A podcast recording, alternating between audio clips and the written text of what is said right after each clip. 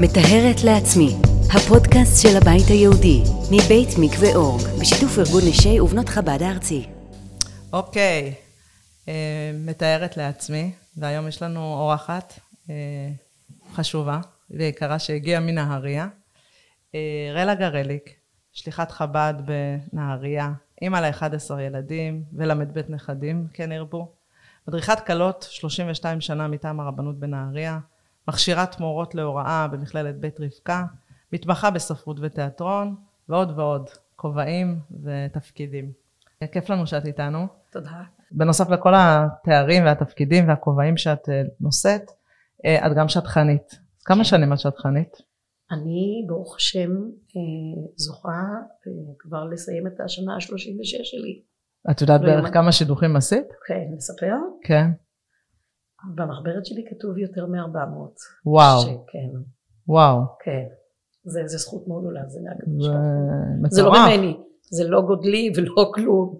זה הכל מהקדוש ברוך הוא, מאיתו התברך. זה משהו שבא לך כאילו, איך זה, מה היה השידוך הראשון? זה קודם כל בא לי עם הרבה מאוד בושה בהתחלה, את יודעת, הקונוטציה של שדכנית זה לא משהו, ודווקא מה שפייס אותי זה ההיכרות שלי עם התיאוריה של גרדנר, שהיא מגלה שלאדם יש כל מיני חוזקות, ואז ככה התחלתי להתפייס עם עצמי, כשגיליתי שפשוט כנראה האינטליגנציה התוך אישית והבין אישית שלי כנראה מאוד דומיננטית, כי את יודעת באינטליגנציה זה צריך לבוא בשלוף, אז אצלי זה בא בשלוף, זה לא עם רשימות, זה פשוט ככה וזה מתנה מהקדוש ברוך הוא, וזהו. איך זה היה השידוך הראשון? גיסי, יש לחסידי חב"ד שנה שהבחורים הם בשנה שלמה אצל הרבי ב-770, ואז הוא התקשר ביקש שידוך לחבר שלו, חוזר בתשובה, ובאופן ככה ממש בהשגחה פרטית עצומה, אמי סיפרה לי על איזה בחורה שהתפגשה, פשוט מצחיק, ואני החלטתי שהם זוג. זהו, מכאן, זהו, ברגע שטעמתי את הטעם הזה, התחלתי פשוט לראות אנשים, ולהגיד, זה מתאים לזה, זה מתאים לזה. אוקיי, ראית אותם שהם מתאימים לזוג, ואז מה עשית? יצאתי למסע. זה היה ממש מסע לחבר ביניהם. הם דרך אגב הביאו לי מתנה לשדכן. בואי תספר לנו איך עשית את הפעם הראשונה הזאת. פניתי להורים, הם אמרו שזה בכלל לא שייך, שהיא לא בשידוכים, היא גם לא למדה בחב"ד. רק שהיא תשמע אותי, היא אישה גדולה, הזוג הזה הם זוג מדהים, הם שליחי חב"ד, ואז פניתי לרב של ההורים, וניסיתי לשכנע אותו, אז גם זה לא הלך, אז שלחתי את הבחור להיפגש עם הרב. בקיצור יצרתי לובינג שלם, והנושא הזה של לובינג אצלי זו דרך. זאת אומרת אם אני דבקה במשהו, אם יש פילת, וזאת מילה שכדאי לזכור, כי אנחנו נזכיר אותה במהלך השיחה שלנו, כי מאוד חשובה לשידוכים, זה הנושא של תשוקה.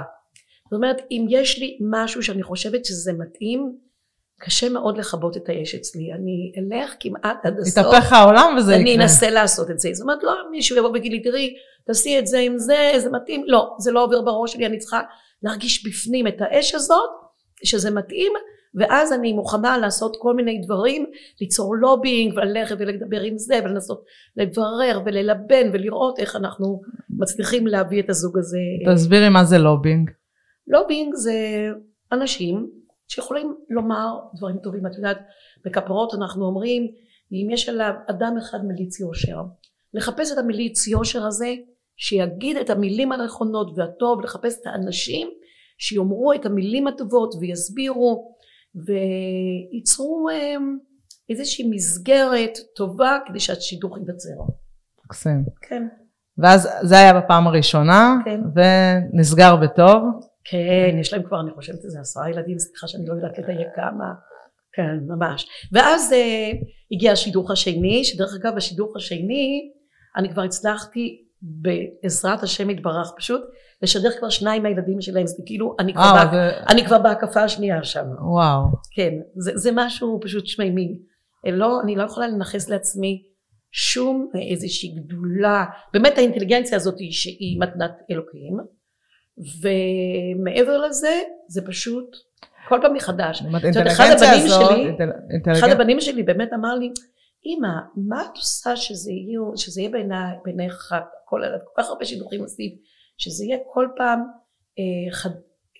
שהישנים יהיו כחדשים בעינייך, איך את עושה שזה יהיה כל פעם מופלא, כל פעם אני רואה אותך מתרגשת מחדש, וזה אפילו שהגעתי לכזה מספר כל פעם מחדש שזה קורה, אני ממש מרימה עיניים לשמיים, וזה נראה לי כמו נס, כמו נס, כמו לידה. מה, הקדוש ברוך הוא בחר בי עוד פעם, איך זה יכול להיות? זה מדהים. מדהים. כן. בעצם שאת פוגשת זוג שהוא שידוך שלך, מה הרגשה? וואו, אושר, ככה העולם אצלי מתחלק בעצם, לאלה שעשיתי להם שידוכים, אלה שלא, זה נורא מצחיק. כן, יש לי ממש כאילו איזה קשר נפשי. בזכותך בעצם גם כשאת רואה את הילדים שלהם, זה נחת, זה שלי, יש לך נחת, נכון, ממש ככה, מדהים. אז נראה איך זה נחת. רגע, עכשיו כשעשית את השידור הראשון לא היית בתפקיד של שטחנית? לא, גם היום אני לא בתפקיד. זה לא התפקיד, את אומרת זה לא בתפקידים שלך, ואת עושה שידוכים. אני עושה שידוכים, כן. אז משם זה כבר פתאום, זה פשוט הפך להיות כלומר, כמו טבע שני, אתה, פשוט העיניים שלי רואות את זה, זה כמו שיש אנשים שרואים דברים אחרים, אז זה מה שאני רואה, אני כל הזמן רואה את זה, אני רואה מה, אוקיי, זה מתאים לזה, זה יכול להתאים לזה, זה כאילו, זה שהסתכלות על העולם. מעניין אותי, מה את אומרת? את אומרת, זה מתנה שקיבלתי מהקדוש ברוך הוא, אינטליגנציה בין אישית ותוך אישית. את רואה את זה גם כזה סוג של שריר, המתנה שקיבלת זה שריר מהקדוש ברוך הוא, שאת מפתחת אותו ופיתחת אותו. נכון, אפשר גם לדכא אותו. בהתחלה אני דיכיתי אותו, זה נכון. אז זאת אומרת שהתפייסת עם זה. לקח לי זמן להתפייס, כי את יודעת, אמרנו את זה, שהקונוטציה היא בעייתית. כי למה נראה לך שהקונוטציה על שטחנית היא בעייתית? קודם כל אני חושבת שלצערנו הרב, לספרות ולעולם החילוני יש השפעה עלינו, זה מגיע גם טפטוף משם, שזה תמיד עם איזו קונוטציה. על שטחנית או על שידוך בכלל? גם וגם, גם השטחנית, הסטריאוטיפ הספרותי והתיאטרוני, אם אני מדברת גם מהמקום הזה, הוא מאוד בעייתי. וגם אני חושבת שיש שטחנים שגם תרמו לזה, כי את יודעת, יש ראשי תיבות כזה שאומר, שטחן זה ראשי תיבות, שקר דובר, כסף נוטל, אנשים חושבים שטחנים רוצים... הצד שלהם הוא, הראייה שלהם היא כלכלית, ושם אני חושבת שזה טפטף והגיע, אבל אני ממש רואה את זה בעיניים אחרות לגמרי לגמרי. אז בוא ניכנס לזה. כן. בעצם בוא נשים על השולחן, האנשים רואים ששטחנית עשתה שידוך, לא יודעים את כל מאחורי הקלעים, את מה היא עשתה בשביל שהשידוך יצא. נכון. ובסוף יש איזשהו סכום יש היום סכום מקובל? בכל מיני חסידויות, בכל מיני תרבויות, יש, כן, יש איזה נורמות, כן. יש את הסכום, וגם יש עניין לתת את הכסף.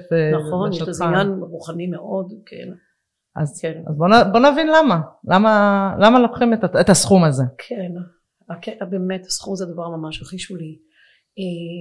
קודם כל, אני רואה, בכלל בעצם היכרותי מהעולם, שבאמת ללא שידוך, הדרך כמעט בלתי אפשרית.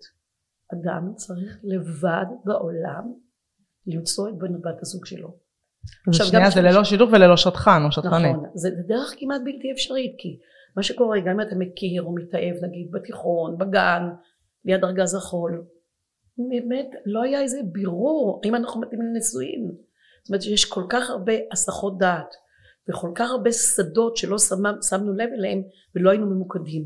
שידוך מביא למיקוד ולהתבוננות מאוד מדויקת, מה באמת אני כאדם בוגר, עם מי אני צריך לחלוק את חיי, עם מי אני אבנה את הבית שלי.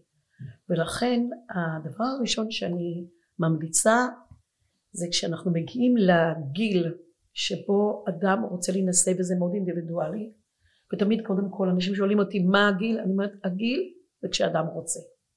כשאדם מרגיש שהוא רוצה, זה הזמן, זה הזמן. דקה לפני שאתה לא רוצה אל תעשה את זה, וגם אל תגיע לזמן מאוחר כשאתה מאוד רוצה. כשאתה מתחיל לחוש שאתה רוצה, זה הזמן להיכנס לעולם הזה ולעשות עם עצמך בירור. לאחר שאתה עושה את הבירור, ואתה ממש, אפילו אני ממליצה לעלות אל הכתב, מה החלום, מה החזון, באמת לחשוב מה מתאים לי, אני צריכה לחשוב, ואז אני יושבת ומעלה על הכתב. אחרי שאני מעלה על הכתב, השלב הזה מאוד, השלב שאני הולכת לומר אותו עכשיו הוא שלב מאוד מהותי וחשוב. לקיים שיח אמיתי, כנה ובונה, שיכול להדהד עם מישהי שקרובה אלייך. זה יכול להיות כמובן הורים, זה יכול להיות אחות בוגרת, זה יכול להיות מדריכה, משפיעה. אני תמיד אומרת לבנות, אל תקחי מישהי רווקה, מישהי נשואה, שגם הנישואים שלה הם מודל עבורך, שהוא באמת מודל מוצלח. לא להסתפק רק עם עצמי. השלב הזה של לעשות את זה כשיש מולך מישהי הוא שלב אקוטי, הוא שלב שלא לוותר עליו. וקודם כל אנחנו מדברים על חלום. חלום זה חלום, אנחנו יודעים שעל חלק מהחלום אולי נצטרך לוותר, אבל ממש לעלות על הכתב, הייתי אומרת אפילו בפסקאות צרות או אפילו בתיאור פשוט של תכונות אופי שהן מאוד מאוד חשובות. הדבר הזה שאמרת מודל, זוג שהוא מודל, זה מה החשיבות שלו? זו נקודה מעניינת. הוא מאוד מאוד חשוב מפני שאתה יכול לצייר, החשוב של החלום יהיה ציור שהוא יראה ביניך. שתראה בערך איך החלום נראה, כי לפעמים זה חלום שאין לו צבעים, שהוא אין לו קווי מתאר, שהוא משהו מאוד מפוזר ולא אמיתי. המודל הזה עושה לך את המקום, לאן את רוצה להגיע. נותן צבע, הוא נותן לתמונה הנאה איזשהו קווי מתאר ברורים וממוקדים. עכשיו צריך לזכור שלא לכל החלום אנחנו נגיע, אבל קודם כל לכתוב את הדברים שהם מאוד מאוד מאוד חשובים. זה יכול להיות פרמטרים חיצוניים, זה יכול להיות, בוא נתחיל קודם כל, פרמטרים פנימיים. זה יכול להיות גם מתואר ביעדים, מישהו שירצה ללמוד, מישהו שירצה לצאת לשליחות חב"ד, מישהו שירצה לעבוד, מישהו, לתאר את הדברים שמאוד חשובים. השלב הבא הוא שלב של דירוג, פשוט לקחת ולמספר. מהו סדר הדברים, מה מהחשוב ביותר להכי פחות חשוב, ואחר כך הייתי מתחילה במליצה לעבור לשלב הדילול של מהם הקווים האדומים, מהם הדברים שהם הכי מהותיים וחשובים, שעליהם לעולם אני לא מוכנה להתפשר, שעליהם אני לא אבטר. שאם זה בעצם, כשאת בתור שטחנית, אם זה מגיעים אלייך? כשפונים אלייך לשידוך. אני מבקשת את הדברים האלה, אני מבקשת. את גם מבקשת את השיח הזה? את ממליצה לעשות את השיח הזה? אני ממליצה לעשות את השיח הזה. יש סיפור מהרבי בלובביץ', שאיזושהי שטחנית ותיקה מאוד בשם הרבנית בוימגרטן, שהיא כבר הלכה לעולמה, הרבי ביקש שהיא תוכל, אם היא תוכל להיפגש עם הבחור והבחורה לפני שהיא מקיימת השידוך. אלא היו בנות חוזרות בתשובה במכון חנה, זה אופטימלי, זה לא תמיד אפשרי, אבל אני רואה שיש לי יותר הצלחות כשאני מכירה, לפחות צד אחד. עכשיו אנחנו מדברים על הדילול והמיקוד בשלושה פרמטרים, או תיאורים, או מטרות, 3, 4, לנסות כמה שיותר לראות מה באמת באמת חשוב, אני לא מוכנה לוותר, ואז השלב הבא זה השלב, או בד בבד, זה השלב של לעשות גם היכרות עם עצמי. מי אני? מי אני? אוקיי, אני יודעת כבר מה אני רוצה, אבל בוא נראה מי אני. זה לא, את לא חושבת שזה שלב ראשון? אולי כן, או בד בבד. זהו. את יודעת, יש כאן עכשיו, אני חושב, תוך כדי שאני מדברת איתך, אנחנו למעשה צריכים להניח על השולחן 3 דברים, שהם מהותיים, שאנחנו עושים אותם בד בבד. ואולי נתחיל בראשון שבהם, זה להתפלל. להתפלל ולא להפסיק לשאת תשובה, לשאת תפילה, ואפילו לעשות תשובה. מזכיר לי סיפור שהרבי הרייץ פגש בחור, ואמר לו, אתה במהלך פגישות, מה קורה שם? למה אתם לא מתקדמים? הוא אומר, הבחורה עדיין מתלבטת, היא לא מסכימה. אז הסביר לו הרבי הרייץ ש40 יום לפני יצירת הוולד יוצאת בת קול ומכרזת בת פלוני לפלוני, והרי חצי הנשמות הכירו אחד השנייה, ועכשיו הנשמה שלך ירדה לעולם והיא התבאמה ונעשתה עבה ושונה, שונה, כי הנשמות בעולם העליון היו בתכלית הצדקות והקדושה, אז חצי הנשמה של הבחורה פשוט לא מכירה אותך. תעשה תשובה, היא תכיר אותך ותסכים. אז בד בבד, אנחנו הרי, זה העולם שלנו, אנחנו הרי יודעים שאנחנו הרי בקידוש של שבת אומרים, אשר ברא אלוקים לעשות. הקדוש ברוך הוא ברא את העולם, ולנו יש תפקיד להשלים את תכלית הכוונה, לעשות. אז אנחנו הרי, אנחנו עושים את מה שנעשה במתן תורה, שתחתונים עלו למעלה ועליונים ירדו למטה. אנחנו צריכים פה למעשה לפעול ולעשות, ולכן אנחנו נתפלל, נעשה תשובה, נעשה את מה שאמרנו, את סימון היעדים, ונעשה איזשהו תהליך של מודעות עצמית. מי אני? אני חייבת להבין, כי מה שאני מספרת לעצמי מי אני, זה לא תמיד מי אני הנכון והאמיתי, ולכן כל כך חשוב לשבת עם משפיעה, עם ההורים. אני אפילו הייתי אומרת ומדייקת שמשפיעה זה הרבה יותר טוב מהורים. עם ההורים נעשה את תיאום הציפיות, אבל את ההיכרות נעשה עם המשפיעה, ונברר לעצמנו משפיעה מי אני. משפיעה זה צריכה להיות מישהי שמכירה אותך, כן. ועוזרת לך. חייבת להכיר, נכון. מישהי שמכירה, ומישהי שהיא מודל. היא מודל עבורך, היא מכירה אותך, כאמור המלצנו על נשואה, שמכירה הרבה זמן, לעשות איזשהו בירור מי אני, ולתאר ולראות באמת האם אנחנו מכירים את עצמנו, כי אני תמיד אומרת בפגישות, אנשים חוסרים מפגישות הרבה פעמים מאוד מבולבלים, אומרים רק רגע, פתאום אני מבינה בעצם מי אני, שמי שחשבתי שאני, אני מישהו אחר.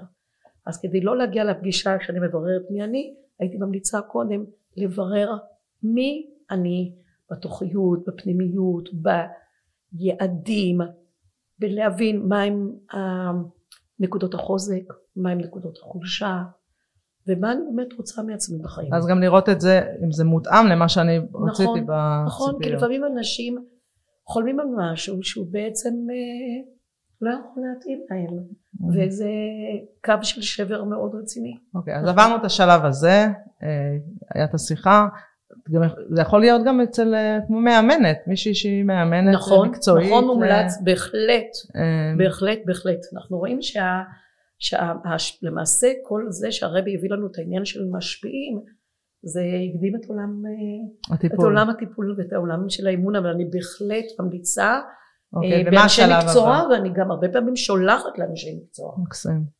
כן, השלב הבא זה להגיע או לשטחנים מקצועיים, או גם לידידים, ולספר מה אנחנו מחפשים.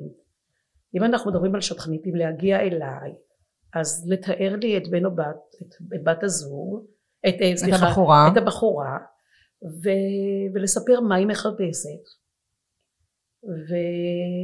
ואז אני יוצאת, מצטרפת, נותנת יד, ויוצאים לחפש. משהו שיכול... עכשיו מה אצלך? יש מאגרים? מה יש אצלך? לא, אני מצטערת, יש התחניות שיש להם מאגרים, לי אין מאגרים. איך זה עובד? ממש בשלוף, מה זה אינטואיציה? אינטואיציה, אני שומעת על בחורים, אני אומרת, זה יכול... אז כאילו יש לך את הקליקים האלה? קליק הזה, זה רק עובד על קליק. כל 400 שידוכים זה ככה? ממש, יש התחניות אחרות. אוקיי, אנחנו מדברות איתך. איתי זה רק בא בדרך יצירתית, זה ממש כך, זה מאוד מאכזב אנשים. כי אנשים אומרים לי, מה יש לך במאגר? בואי תספרי לנו משהו מהתקופה האחרונה של איך זה עבד. מהתקופה האחרונה,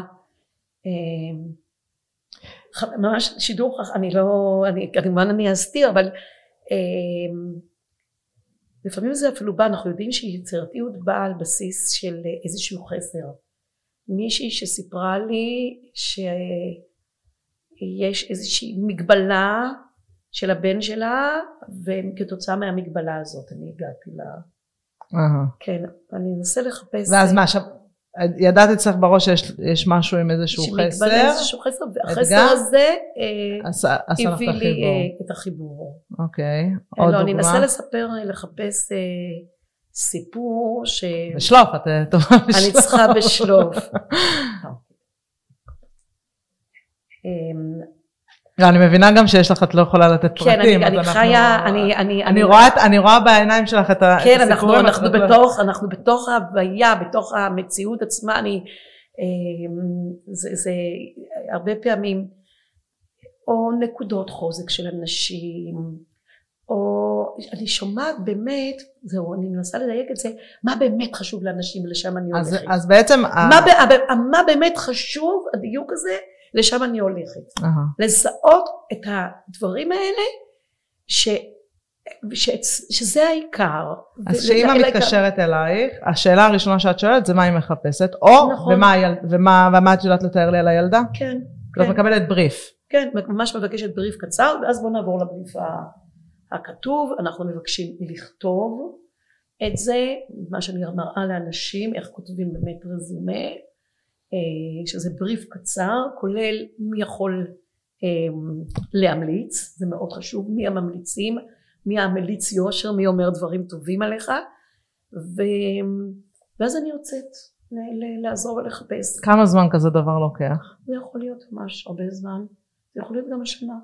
כבר השנה אני אומרת וואו, זה הכל לי באמצע, פתאום אפילו באמצע הלילה, וואו, זה יכול להתאים לזה.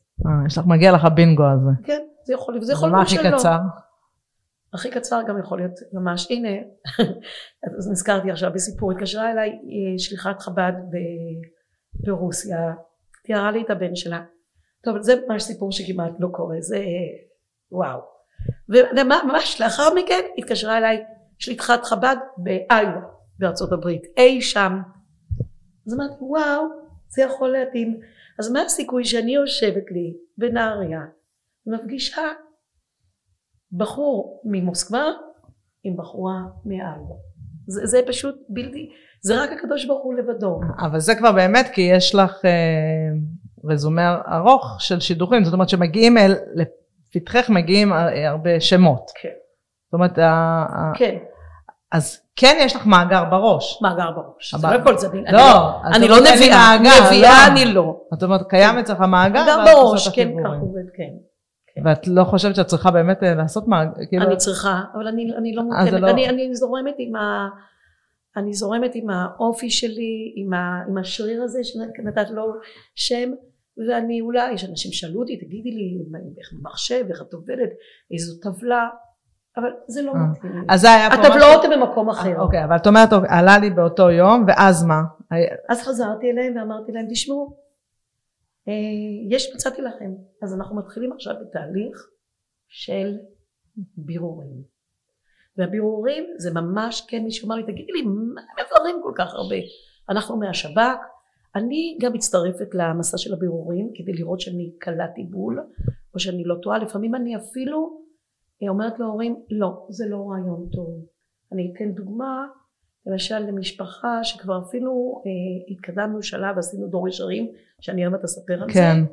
ופתאום שמעתי על הבחורה שהיא נורא מהירה, והבחור הוא סלולי, ואני מאוד מאמינה, הוא סלולי לא במחשבה, זה בהתנהלות, והיא הכל כזאת מהירה. אז התקשרתי להורים ואמרתי, למרות שכבר אנחנו התקדמנו שלב, אבל תבדקו עוד פעם, אני שמעתי שהיא מאוד מהירה. וואו, אז יש פה מינות שלה. כן, אז צריך לראות, כי אני מאמינה שבין בני זוג צריך להיות גם קצב. אותם קצב יכול להיות להרוס ממש חיים, כשמישהו מאוד מהיר ומישהו אחד מאוד מאוד איתי, אז זה הכל הולך קשה. אז זה מה שאני אמרתי קודם, אני צריכה להאמין. אז אני גם מצטרפת למסע של הבירורים, עם השלוחות הבירור שלי, שזה יכול להיות בישיבה, או שהבחורה לומדת, כי גם סך הכל אני מורה, ולנסות לראות, ולדבר עם אנשים שאני מכירה, ולנסות, ובעיקר, הסוד המקצועי שלי, זה שאני מתפללת. אני ממש מתפללת להצלחת השידוכים שלי, וגם נותנת צדקה, כדי שזה יצליח. תראה, את ממש נותנת פה טיפים למי שרוצה, מי שרוצה להיות פה שטחנית. תלמה, צריכים הרבה שטחנים. צריכים. אנחנו רואים שבאמת פעם, שמעתי מהרבי מגור, אמרה שהוא, שואלים כל יהודי למעלה, אם עסקת בפרייה או ברבייה, אז מה הפירוש? אם עסקת בשידוכים. שזה עניין לעסוק בשידוכים. שזה הרבה מאוד סיפורים. ומגיעים אליך לפעמים רעיונות ממש של שידוך ומבקשים שתקדמי? גם את זה, אבל כאן יש שזה כוכבית קטנה, שמבקשים, זה צריך שאני צריכה את התשוקה הזאת. זאת אומרת, אני גם אומרת, מי שהתקשרה אליי ביום חמישי, אמרה לי רלה, בבית שלנו מסתובב הרבה פעמים, אמרה לה, תעשו לי טובה, תפתו לשטחה מתאחרת. כן, אם אני לא מאמינה, אז חבל שאני אתעסק עם זה. אני לא רק קריינית, אני צריכה להיות בתוך העניין הזה ממש. אז אני רוצה שנחזור לנקודה הזאת, באמת שדיברנו על הכסף, בואי, יש לך פה עכשיו הזדמנות שיבינו את המאמץ, אז יש לך באמת את הבירור הראשוני. קודם כל אנחנו צריכים לדעת שהעניין של הכסף הוא עניין רוחני, והגיע הזמן לומר את זה, שזה עניין רוחני, עד כדי כך, אולי את תזכיר לי איזה אדמו היה משתדל פעם בשנה לעשות שידוך כדי לקנות דווקא בכספי שידוכים את רוב. זאת אומרת, לכסף יש איזשהו אלמנט רוחני, ועד כדי כך שאנחנו רואים את זה גם שהרבי שלנו, הרבי מלובביץ', בין הסגולות שמדבר על העניין של לזכות להיפגן בזרע החיה וקיימא, זה לבדוק האם שולם לשטחן כדווי. זאת אומרת, לכסף של שידוכים זה איזשהו כסף שעוד מקדמת דנא אמרו שזה כסף כשר. מעבר לזה יש כאן איזשהו באמת מאמץ. לא, בסוף הסכום הוא לא קטן. הוא לא קטן, אבל הוא גם לא גדול, אנשים לקראת קיטונה. אני רוצה לומר לך, אני חיתנתי את ילדיי, והכסף שססתי... אגב, את עשית להם את השידוכים? לא. אצלם לא. לא.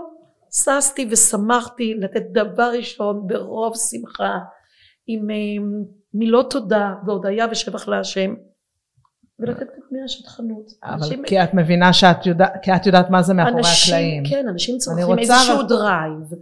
אנשים, יש אנשים שזה ממש המקצוע שלהם, והם צריכים איזשהו דרייב לתגמל, הם עושים כאן איזשהו עסקה. אבל יש פה הרבה יותר, זה יש פה עבודה. הרבה מאוד עבודה, לפעמים הרבה מאוד עבודה.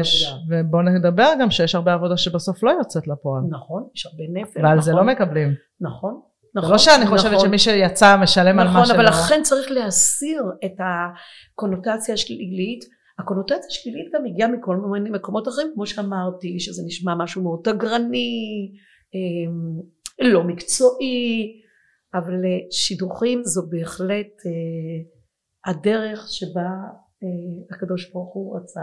זה עוד רגע, אני רוצה לדבר באמת על המקום של השידוך. אני שנייה רוצה להישאר אצל השטחנית, כי את אמרת נקודה, שאת הבאת את הכסף לשטחנית עם הרבה תודה. כן. וזה גם אני חושבת, יותר מהלשלם זה לדעת להוקיר את התודה למי שעשתה את הדבר הזה. יש אנשים שכותבים מילות תודה, יש אנשים שכותבים שירים. בסוף זה יותר מחמם מהכסף אפילו. ממש, את יודעת, אני ממש מתפללת כל ראש השנה שאני אזכה לשמח יהודים. זה ממש לשמח יהודים, זה דבר כל כך גדול וכל כך עוצמתי. וכל כך, זה זכות פשוט מאוד גדולה, לשמח יהודים. ויש לך קשר אחר כך? יש כאלה שממש, כן, שזה ממש, אפילו יש כאלה שמתקשרים עם כל ילד שנולד, ויש כאלה אפילו שכותבים לי ביום הנישואין, היום אנחנו נישואים כבר 15 שנה. תודה לך. בזכותך תודה רבה. וואו, איזה מרגש. מאוד, מאוד, מאוד. זה נקודה שצריכים גם לעשות, הכרת הטוב זה דבר מאוד חשוב. נכון, נכון. ומה הרגשה שלך?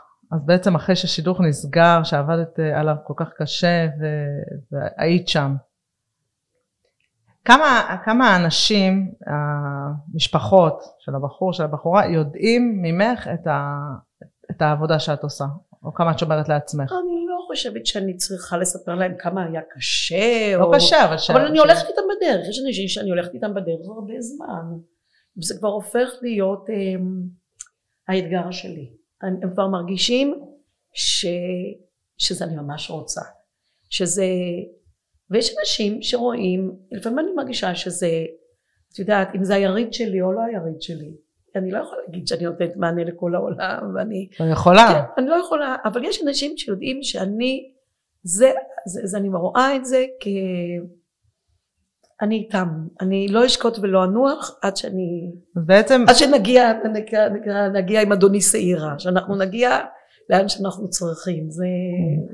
אז זאת אומרת שצריכים הרבה שטחנים, אז פה קיבלנו ממש טיפים. צריכים לקחת את השריר הזה של האינטליגנציה הבין אישית והתוך אישית ולאמן אותו. דרך אגב, אני אפילו פה בהחלט אומרת, ואני יודעת שהדברים האלה יישמעו, אני מוכנה לחנוך שטחניות. אנשים מתקשבנות, יש כאלה שאומרות לי תעשי את זה, אני אומרת בואי תעשי את זה את ואני אלווה אותך, ואני אגיד לך איך זה, מה הטיפים, מה נכון, כי יש כאן כמה פרטים שהם מאוד מאוד חשובים. את רוצה, אז בואי תנצל את ההזדמנות. בוא נעבור לשלב הבא, איך נתקדם הלאה. כן. אז אחרי שעברנו את מסכת הבירורים, שזה למעשה החלק הכי נכבד, וזה היתרון של שידוך, על פני היכרות רנדומלית, באוניברסיטה, בדרך, בגן, כן?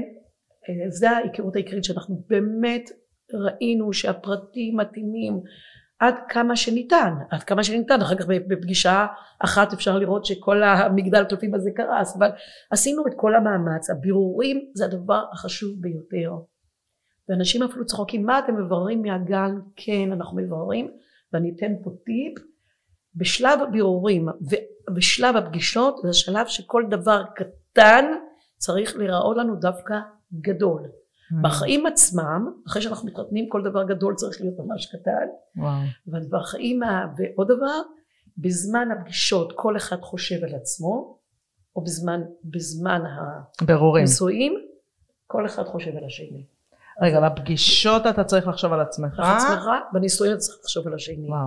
אז לראות כל דבר קטן, אמרו שמשהו קטן שהוא רק היה מתקשה בקריאה. כן, בוא נשים את זה סרורית מגדלת. נתבונן בזה ונראה איך זה, לאן זה הלך הלאה. יכול להיות שאנחנו יודעים שהמוח הוא פלסטיסטי, ומאז שהוא התקשה בקריאה בכיתה א' כבר הפך להיות גאון. את יורדת לכיתה א', את מגיעה עד כיתה א'? אנשים, אני אומרת אנשים, כן תבררו איך זה היה, מה היה, איך הייתה הגדילה שלו, מה הייתה הסביבה המשפחתית שלו וכו' וכו'. ואז אחרי שעברנו את שלב הבירורים, וזה השלב שבו הכי הרבה נפל יש, הכי הרבה שידוכים לא צולחים, הרעיונות שלי לא צולחים, כי אנשים בבירורים מוצאים שזה לא מתאים. אבל והיה, ושני הצדדים הביעו את הסכמתם, אנחנו עוברים לשלב הבא, שזה שלב דו ישרים. בוא נדבר על זה. שהוא מאוד מאוד חשוב, זו מתנה מאוד גדולה לעולם, זה מה שנקרא חובת ההשתדלות שלנו, לראות שבאמת יהיה דור ישרים מבורך, וזה בעצם ההסכמה לגשת לשידוך. אני הוספתי עוד משהו לאחרונה, שזה הצהרת בריאות. אני אומרת מה שאדם אומר בפיו, זה הדבר הכי חזק. לא אנחנו ביררנו ושמענו שיש לו איזושהי בעיית צליאק, שיש לו איזושהי בעיה באור, לא משנה איזושהי בעיה. במקום, בוא נדבר על זה, בוא נדבר, אנשים יכולים להגיד בדיוק מה היה, מי היה, נדבר על הדברים האלה, זה דבר מאוד מאוד חשוב, בואו נדבר על הדברים. נצעיר מראש ונאמר, ובדרכות האלה אנשים דווקא די נבוכים ממני, והם לא התכוונו למה שאני הולכת לומר להם, אז אומרים, אנחנו חשבנו לספר על זה בפגישה השלישית, אני לא חיפה. את ידעת שיש בעיה ואת מבקשת הצהרת בריאות? לא, אני לא ידעתי. אני אומרת לאנשים, גם כשאנשים במהלך הבירורים מעלים, שמענו, בואו נברר אצל אנשים בעצמם. למה שאנחנו נקבל מידע לא מדויק? בוא ניגש לאנשים בעצמם, להורי המדוברת, להורי המדובר, בוא נשאל אותם, בוא נדבר על הדברים בצורה פתוחה. אז לפעמים אנשים קצת אומרים, תיקלת אותנו, אנחנו חשבנו, זה בסדר, בואו נדבר. ומאוד חשוב לתת לאנשים הרגשה שיש כאן אתיקה, שאנחנו לא מספרים, שאנחנו לא משתפים מי שלא צריך. בכלל ההרגשה שהיתרון של שידוך, שאף אחד לא ידע מזה, דבר מאוד מאוד מאוד חשוב. מאוד חשוב לתת לאנשים הרגשה שהם בידיים בטוחות ממש, שלא אחר כך נספר, אוקיי? זה אמון, זה אמון. אמון זה דבר מאוד מאוד מאוד מאוד חשוב. אז זה... אז היה דור ישרים עם אישור והצהרת בריאות, התקדמנו, יצאנו לפגישה. את רוצה שכבר אנחנו נדבר גם על יצאנו לפגישה? אוקיי, אוקיי. אנחנו רוצים לשבור צלע, כוס. כן, לא, לפגישה הראשונה יש השפעה מכרעת, כמו שאנחנו יודעים. רגע, את מדברת לפני כן עם הבחור והבחורה? לפעמים, לא תמיד, אני לא יכולה, לפעמים. ואת נותנת הדרכה להורים? נותנת הדרכה להורים, פעמים שהיא אמרה לי, אני יודעת מה להתלבש בפגישה השנייה, אני לא יודעת מה יש מה בפגישה הראשונה, אז לפעמים גם את זה, במיוחד שזה ילד ראשון. אני חושבת שיש השפעה מכרעת למקום ולזמן. המקום שבו הזוג ייפגש, זה מקום שהם צריכים להרגיש שזה באמת, אף אחד לא יראה אותם, שזה יחסוי מעין רואים, מעיניים שלא צריכות לראות. אז אני מקדישה לזה הרבה מאוד זמן. זה כדי שלא יהיה הסחת דעת. לא, גם שלא תהיה הסחת דעת, גם כשיהיה הרגשה של ביטחון שאף אחד לא ידע, וגם שיוכלו להיות ממוקדים. זה חשוב לא רק שלא יכירו, שהמקום מואר מספיק, שהמקום נעים מספיק, שהמקום מאפשר ללוקיישן, יש השפעה עצומה על הצלחה של הפעילות. שאני עכשיו נזכרת בזוג שנפגש, הם ישבו, הם היו שניהם קצת מלאים, והם ישבו כל הפגישה על כיסאות בר, הפגישה לא צלחה, הפגישה לא צלחה, זה היה נורא. הם היו עסוקים בכיסאי בר.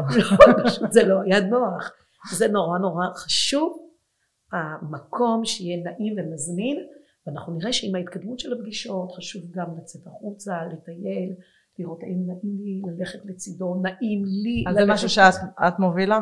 כן, אני לפעמים זה בא לאנשים באופן אינטואיטיבי, לפעמים אני פשוט ממליצה. אני בנושא של המקום גם לא אוהבת להכתיב. אני חושבת שיש השגחה פרטית גדולה להורים, ושההורים יציעו. אבל מאוד חשוב לי שבתוך כל התהליך הזה נזכור כל הזמן שזה הכל ברכת שמיים, זה הכל מלווה, כל התהליך הזה עם הרבה מאוד תפילות.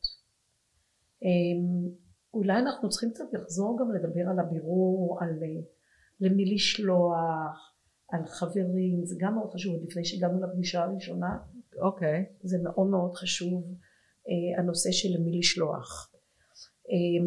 ברשימה של הרזומה? אוקיי.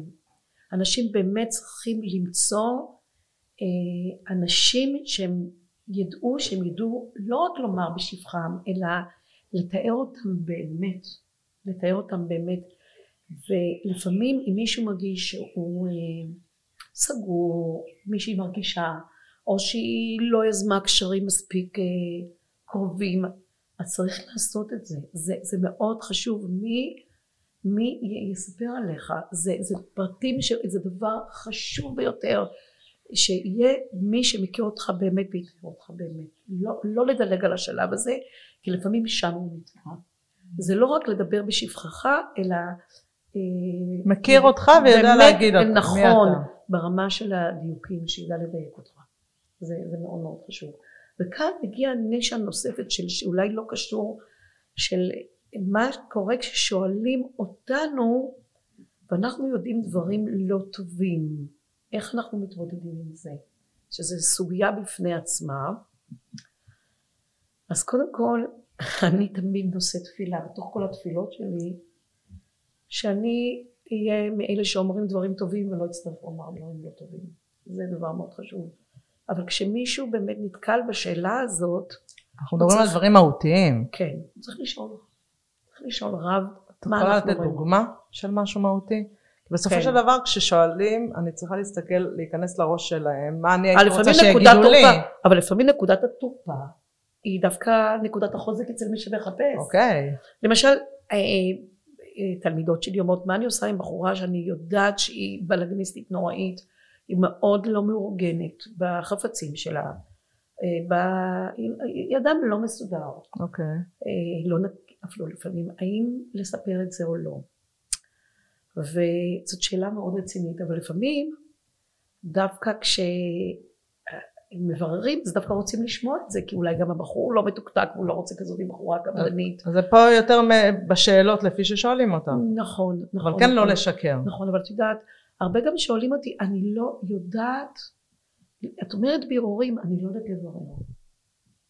לא יודעת לברר. כי אנחנו ככה דילגנו על זה. ובאמת, רק מתוך המודעות העצמית, אנחנו צריכים להכין לעצמנו כמה שיותר שאלות, לדעת לשאול את השאלות הנכונות. בתור אני שמבררת את מישהו? כן. יש מקום שאפשר למצוא ארסנל של שאלות. אני לא יודעת, אני יכולה להמליץ על שאלות.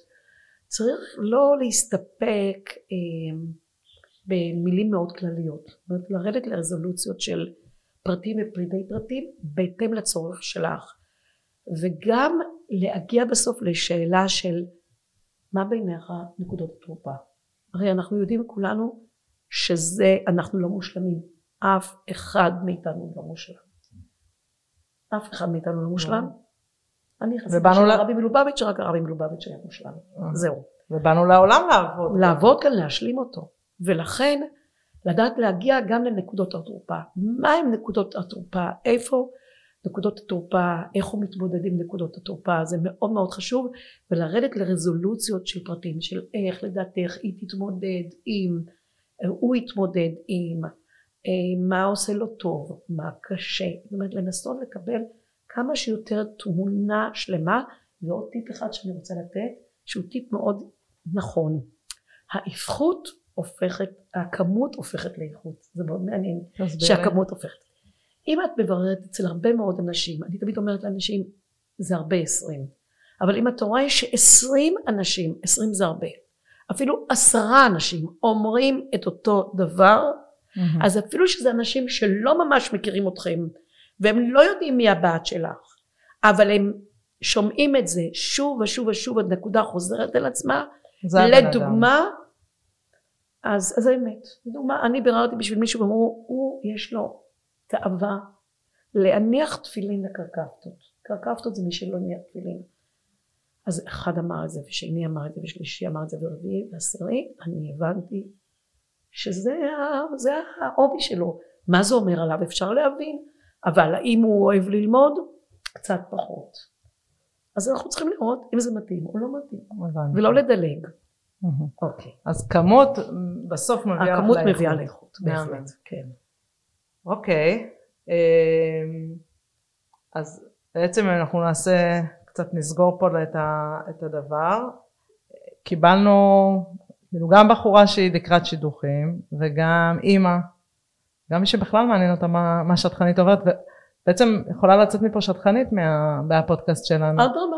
את אומרת שאת גם חונכת. אני מוכנה. אבל אמרת שיש לך טיפים שאפשר לחסוך את הטלפון איתך, שאת יכולה לתת יש מישהי שרוצה להיות שטחנית? קודם כל, זה צריך להיות מותאם לאישיות שלה. לראות שזה, או שהיא עובדת בדרך טכנית, או שהיא עובדת בדרך אינטואיטיבית, כמו שאני זורמת. אם היא טכנית, אז היא צריכה באמת להגיע למאגרים, ולהיכרויות עם אנשים.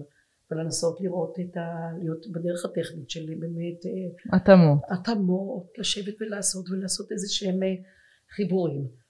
מעבר לזה, איך זה ממש עובד, שלב ראשון, שלב שני, אז השלב הראשון באמת לפנות, אמרנו, שלב השנייה, כמו שאמרנו. אני אבל רוצה לומר עוד משהו. השלב הזה של שידוכים מלווה בהרבה מאוד תסכולים. אני זוכרת שחברה יקרה שלי אמרה לי... מדברת תסכולים מצד מי שעובר. כן. לא מצד השטחנית? לא מצד השטחנית. גם השטחנית צריכה להתמודד. אבל אנחנו מדברים עכשיו על מי שעובר. על מי שעובר. שלב השידוכים הוא שלב שמביא הרבה מאוד כאב. מביא או יכול להביא? יכול להביא. אוקיי. יכול להביא, אני רואה. אנשים אומרים, תראי, התחלתי להזכיר שהיה לי חברה שאמרה לי, תראי, כל דבר שאני צריכה, אז יש לנו פרנסה, אז אנחנו ניגשים ואנחנו קונים. ורק חתן או קלה, אנחנו לא יכולים לחנות ולקנות ולהגיד, כזה אני רוצה, תוריד לי מהמדף. ולכן אין, פשוט שום טיפ בעולם לא יכול לבוא ולפתור את הבעיה הזו, חוץ מתפילות. אין, פשוט אין, להתפלל ועוד פעם להתפלל ולתת צדקה, ולומר תהילים, פשוט לומר תהילים, ולהרים טלפון לשטחנית. כן, אז אמרנו, זה שני הצדדים. בוא נסגור את זה, יש לנו בעצם את התפילה שהיא תפילה של ההורים, וגם שבסוף שאת מגיעה לזה, זה להתפלל על זה, זה כל החיים אנחנו מתפללים על הילדים שלנו, אבל כשהילדה רוצה, שהבחורה כבר במקום שהיא רוצה, זה הגיל שאת אומרת, צריכה לעשות בדיקה מול מישהו קרוב. אז אמרנו מודעות עצמית, גמישות ותפילה. תפילה, מודעות וגמישות. אבל הגמישות היא בעצם אחרי שבנית לעצמך יעדים מה את רוצה. נכון. את יודעת מה את רוצה, מי את, מה את רוצה מעצמך ומה את רוצה מבין הזוג. אבל הגמישות היא גם לגשת לאנשים. גמישות זה לא הסתגרות הפנימית. חשבתי שיגשו אליי, חשבתי אלא גמישות זאת כל היכולת הזאת להיפתח לעולם. זה כל הארסנל שאני מדברת על גמישות, זה לגשת ולהיות גם נגיש לעולם, וליצור קשרים, ולגשת למישהו ולהגיד בואי אני רוצה שתכירי אותי, זה האימון, כל זה אני שמה בתוך המודעות והגמישות. מקסים, זה עושה לנו פה את הסדר. כן, אני יכולה לספר סיפור יפה. כן, בוא נסיים עם סיפור יפה. כל כך הרבה סיפורים יפים, אבל סיפור אחד אני ממש מוכרת, אני אעלים כמובן עם שמות. נסענו לחתן את אחת הבנים שלנו באחד מהבירות האירופאיות, ועוד קודם הגעתי לעיר, אימא של בחורה כבר סיפרה לי שאנחנו נתארח אצלם, ושיש לה בת גרושה שבאמת התגרשה לא באשמתה, היא חלתה בצעירותה במחלה הידועה, ולכן זה נושא שמאוד מצער. חיתנו אותה עם מישהו שפי וליבו לא היו שווים, או רק בחיצוניות היה נראה חסיד ושלם, ולא היה כך. הגעתי לעיר והכרתי אותה, הם ערכו אותנו מאוד יפה, ולכן אני קוראת לסיפור הזה, אם תשאלי אותי הכותרת, קוראים לו בזכות הכנסת האורחים. הכרתי אותה, דיברתי איתה, והגיעה הברקה. הוא נסע להיפגש איתה, והם נפגשו הלוך ושוב, גם הוא היה גרוש, וזה היה מאוד מרגש. ממש עמדתי לטוס לבנקוק ולתת הרצאה שם, ממש בעלייה למטוס. אני זוכרת שהם אמרו אנחנו נוסעים לקבר רחל. אני מזכירה את בנקוק כי אני, כי זה היה רגע שאני פתאום זכרתי את זה, אנחנו נוסעים לקבר רחל להתפלל. אבל ידעתי שלא יהיו להם ילדים, כי בדרך הטבע. יום אחד גיסי שולח לי תמונה של תינוקת, נולדה להם תינוקת. לאחר מכן הגעתי לתת הרצאה באיזושהי עיר, והיא פתאום ניגשה אליי יפהפייה וזוהרת, ואמרה לי בואי תראי את התינוקת שלך. וואו. זה היה מרגש בצורה לא רגילה. ממש הרגשתי שיד השם, פשוט הקדוש ברוך הוא הולך איתי. וואו. פשוט כזה דיוק וכזה, זה כזה מדהים, מדהים, מדהים. מרגש. מרגש מאוד. רואים את ההתרגשות על הפנים שלה? מאוד. רואים מאוד, את התשוקה שאת מדברת? ממש, ממש. אין מילים זרק. כל פעם מחדש שיהיו בעיניי כחדשים, כמי שסיפרתי, זה לא צריך לפעול מבחוץ שיעלו במנהרה כחדשים. זה ממש כמו מיילדת, כאילו את רואה את החיים מחדש. זה ממש מדהים, מדהים, מדהים.